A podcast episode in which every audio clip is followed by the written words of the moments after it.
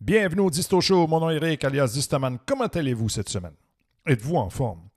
Moi, je suis en forme. Bon, ici, j'ai un désastre environnemental chez nous. Bon, Disto Dog qui perd son poil de façon industrielle, c'est une calamité, mais écoute, hein, nous, toutous, on les aime.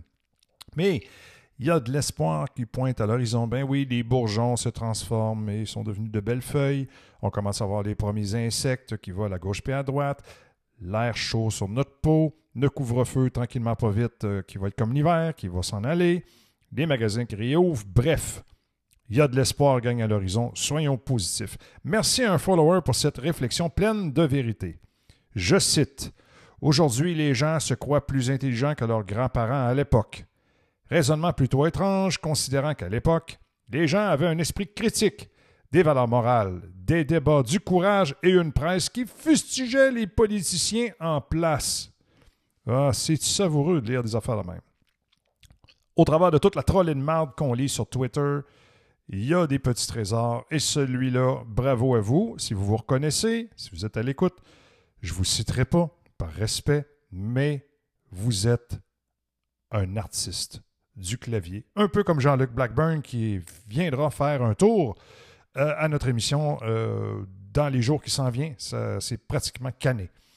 Euh, dans les Disto News maintenant, Tesla arrête les paiements en Bitcoin. c'est quoi les raisons? Au cours des derniers mois, Tesla a réalisé d'énormes profits en négociant du Bitcoin. Oui, oui, il a fait de l'argent avec ça, lui-là.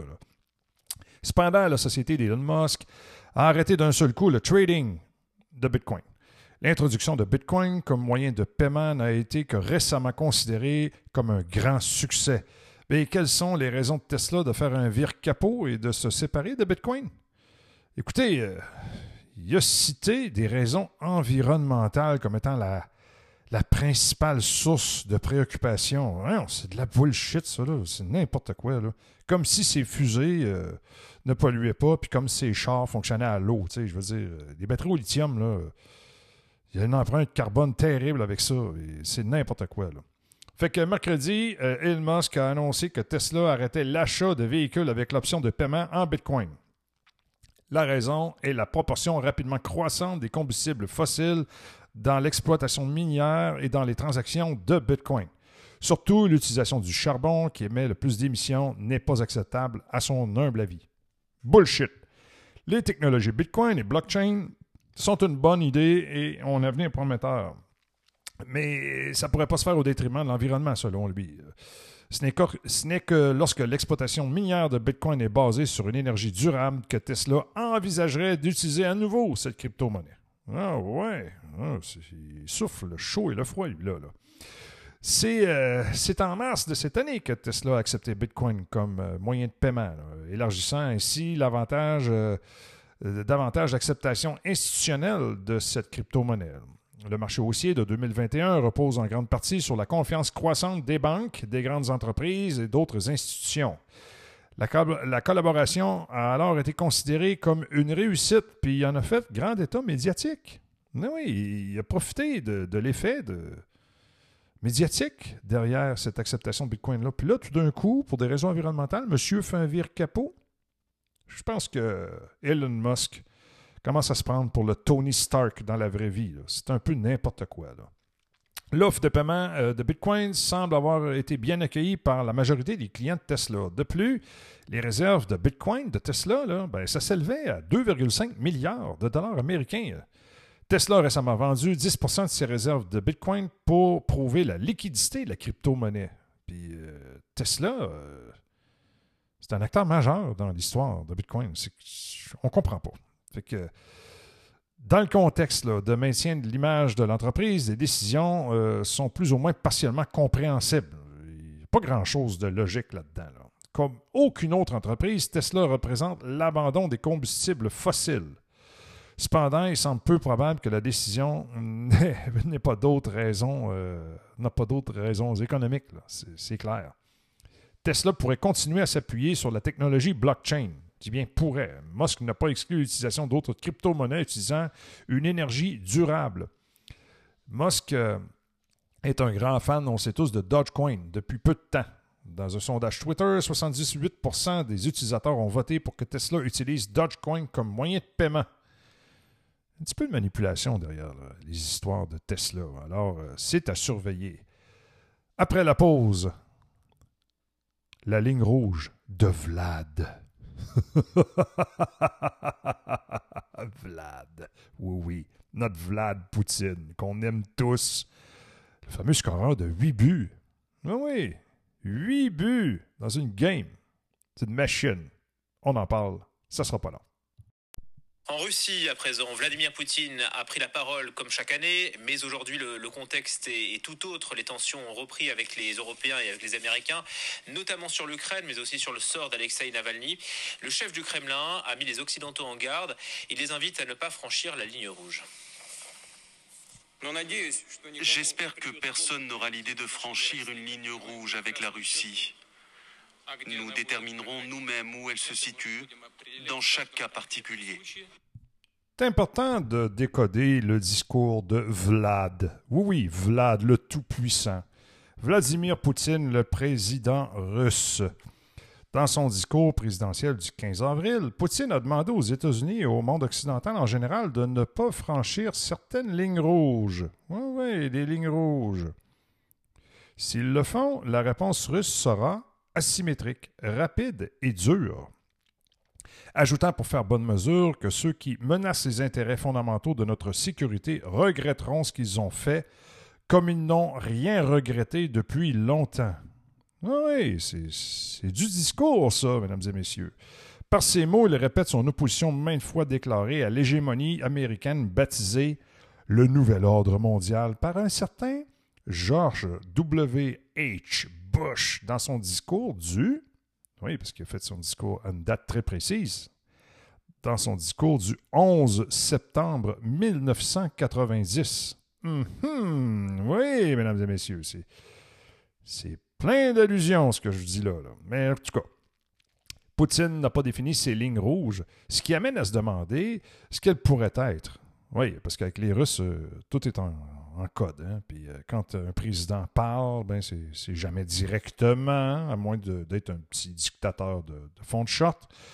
Mais bon, euh, est-ce que ce serait pour une raison de contrôle de sa politique intérieure que Poutine a dit ça? Parce qu'il y a des petits problèmes avec des opposants, ils enferment dans des camps de travail, est-ce qu'on dit des colonies pénitentiaires?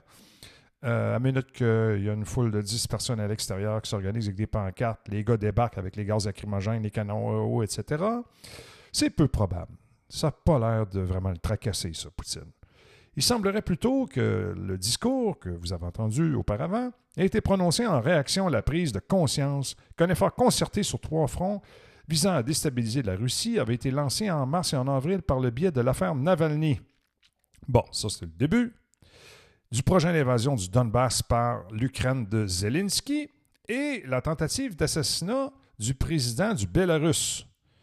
Aucun de ces trois projets-là ne s'est réellement concrétisé, mais Poutine a été suffisamment secoué pour tracer des lignes rouges qui ont étayées par une description des armes les plus avancées de la Russie, telles que le missile hypersonique Vanguard, les systèmes laser de combat Persevet et le missile balistique intercontinental lourd Sarmat, confirmant ainsi son discours présidentiel de 2018 dont l'objet était d'avertir le monde que la Russie dispose maintenant de moyens nécessaires pour défendre ses intérêts vitaux partout sur le globe et dans l'espace. Poutine a également euh, dit aux États-Unis que le moment unipolaire, qui a commencé en décembre 1991 avec l'effondrement de l'Union soviétique, c'est terminé, c'est chose du passé. Depuis ce temps-là, les relations de la Russie avec les États-Unis sont redevenues au niveau, euh, ce qu'elles étaient euh, pendant la guerre froide, et peut-être même un petit peu plus pire.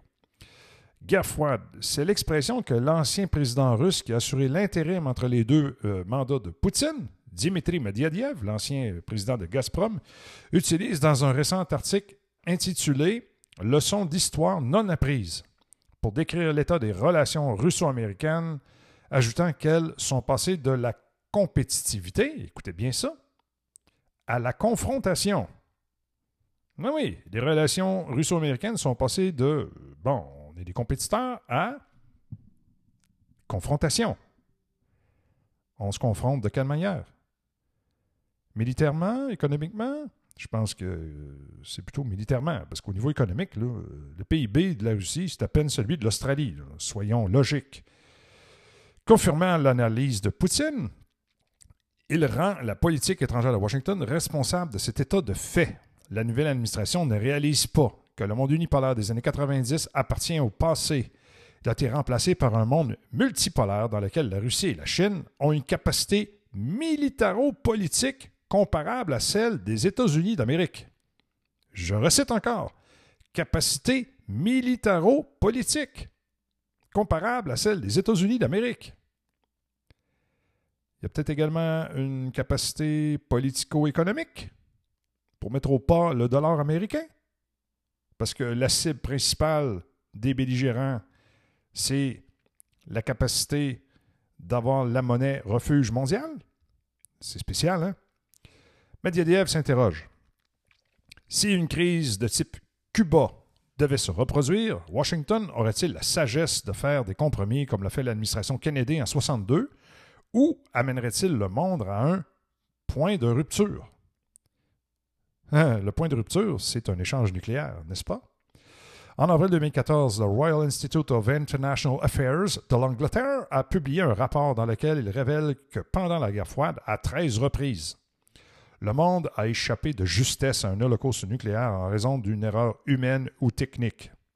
Je vous en ai parlé dans mes podcasts précédemment. Il y en a certains qui m'ont pris pour un crise de fou. Il y en a d'autres qui ont dit Ouais, Eric, euh, c'est censé ce que tu dis. Mais c'est pas grave, c'est un détail. Dans le contexte, la question de Medvedev est d'autant plus appropriée que les États-Unis se sont retirés unilatéralement de plusieurs accords nucléaires. Je les cite. Le traité ABM, le traité INF et le Open Sky Treaty qui euh, permettait aux deux belligérants de survoler le territoire de l'autre en prenant des photos. J'ai vu ça ici à Valcartier, un avion russe escorté d'un avion euh, canadien qui prenait allègrement des photos de la base et des, recoins de Québec. Euh, écoutez, c'est, c'est une situation tendue. Parce qu'au cours des 15 dernières années, là, rapprochant le monde de l'époque précédente de la crise de Cuba. En 1947, d'anciens scientifiques du projet Manhattan ont conçu une horloge de l'apocalypse. Plus l'aiguille est proche de minuit, plus le monde est proche d'un holocauste nucléaire. Au beau jour de la détente, il était minuit moins 17. Pardon. En janvier 2020, les scientifiques l'ont porté à 100 secondes avant minuit. Elle n'a jamais été aussi proche. L'attaque sur trois fronts l'a rapproché de minuit, vraiment. Ironiquement, le langage dur de Poutine l'a quelque peu repoussé. Les médias occidentaux ont peu mentionné le discours de Poutine. Le New York Times a publié plusieurs articles euh, dans un éditorial. Ils ont à peine mentionné les lignes rouges et ont décrit le ton du discours comme étant vindicatif. Ils semblent se demander de quoi il s'agit. Tatania Stanova, une analyste russe qui étudie euh, Poutine depuis des années, estime que le dirigeant russe s'est vu confier un mandat historique pour restaurer la gloire passée de la Russie. C'est peut-être un de ses objectifs, mais c'est pas le plus important. Non, non. Écoutez, Poutine connaît les limitations de son pays, c'est pas un cave. Son premier objectif, c'est de protéger la Russie des agressions étrangères, de préserver la culture et les valeurs historiques de son pays, bref, de sauvegarder la spécificité russe. En aucun cas, euh, Poutine accepterait que la Russie soit dissoute dans une mondialisation mercantile dirigée par des banquiers peu recommandables. Il a clairement exprimé dans son discours de 2007 à la conférence de Munich sur la sécurité lorsqu'il a déclaré que non seulement un monde unipolaire est inacceptable, mais qu'il n'y a pas de fondement moral. À l'époque, Poutine était tout seul. il était dans son coin, puis il gueulait au meurtre, mais ça donnait pas grand-chose. Mais en 2021, le président chinois, je dirais plutôt le dictateur communiste éternel chinois, qui se considère au-dessus de Mao, Xi Jinping est à ses côtés. Oh, là, c'est plus la même chose. Donc, on commence à avoir un bloc monolithique qui est en mesure de, de s'opposer au bloc monolithique de l'OTAN. Donc, le monde multipolaire est une réalité. Lors du forum de Bao, le 20 euh, avril, le dirigeant chinois a déclaré que ce que nous avons besoin dans le monde d'aujourd'hui, c'est de justice pas d'hégémonie américaine. Les deux dirigeants se sont opposés au nouvel ordre mondial en faveur d'un monde multipolaire, moins rigide, certes, mais crissement plus instable. Alors, qu'en sera-t-il? La réponse se trouve probablement dans un sous-sol poussiéreux de Washington, D.C., où les grands bons du complexe militaro-industriel américain se réunissent, discutent de tout ça en mangeant une bonne assiette de poulet frit. Et sur Twitter, je reçois énormément de communications, mais j'ai également des gens avec lesquels euh, je collabore à l'occasion euh, sur Média Info Cité. Et euh, cette semaine, j'ai eu une invitation pour participer à un enregistrement vidéo avec Isabelle Lecia et Stéphane Gay. Malheureusement, j'ai dû décliner parce que, comme vous le savez, je suis pris dans des travaux très lourds et je travaille de nuit, mais ça achève. Donc, je vais avoir beaucoup plus de temps pour sortir du matériel. Sauf que je vais vous partager une communication que Isabelle m'a envoyée en message privé. Il euh, faut être très attentif. C'est un article de Fox News. Euh, écoutez, c'est un avertissement troublant de Klaus Schwab et Jeremy Jorgens, président et directeur du Forum économique mondial, concernant une crise, je cite, bien pire que celle du fameux virus. Comme si on avait besoin de ça sacrément. On peut-tu avoir la paix, voyager, aller au restaurant, voir nos amis, euh, s'amuser? C'est l'été, Carlis. c'est nous la paix. Ben non! On parle d'une cyberattaque globale. Encore la purologie. Écoutez, moi j'en ai marre du négatif puis tout ça, mais on a le monde qu'on a, on ne choisit pas euh, ce qui se passe. On se le fait foutre en plein sur la gueule. Et puis auparavant, quand on avait des discours comme ce que je suis en train de faire, on faisait rire de nous. Mais avec ce qui s'est passé, avec, euh, bon, euh, la fameuse attaque euh, bactériologique, excusez-moi, l'attaque virale chinoise sur le monde libre, eh bien, avec les couvre-feux, avec les morts, avec, bon, certaines ruptures d'approvisionnement, l'hyperinflation, tout ça, maintenant, les gens sont, sont, beaucoup plus ouverts à certains discours alternatifs. Fait que, je cite, les cyberattaques sont en augmentation et ciblent de plus en plus les grandes infrastructures. Ils ont arrêté un pipeline vers la côte est pendant des jours, tenté d'empoisonner une usine de traitement des eaux de Floride, pris en otage des systèmes informatiques de certains hôpitaux et volé une mine d'informations indéterminée dans le piratage SolarWinds. Le tout alors que l'administration Biden cherche un moyen de répondre. Les cyberattaques sont en augmentation et ciblent de plus en plus des grandes installations d'infrastructures comme les centres de transport, les installations énergétiques et les entreprises de services publics. La technologie permettant de prévenir bon nombre de ces attaques existe déjà, selon les experts. Les piratages ciblant des infrastructures critiques qui peuvent menacer des vies américaines s'apparentent à des actes de guerre. Le président Biden a donc signé mercredi un décret visant à renforcer la cyberdéfense américaine et à renforcer le Cybersecurity and Infrastructure Security Agency, connu sous le nom de CISA.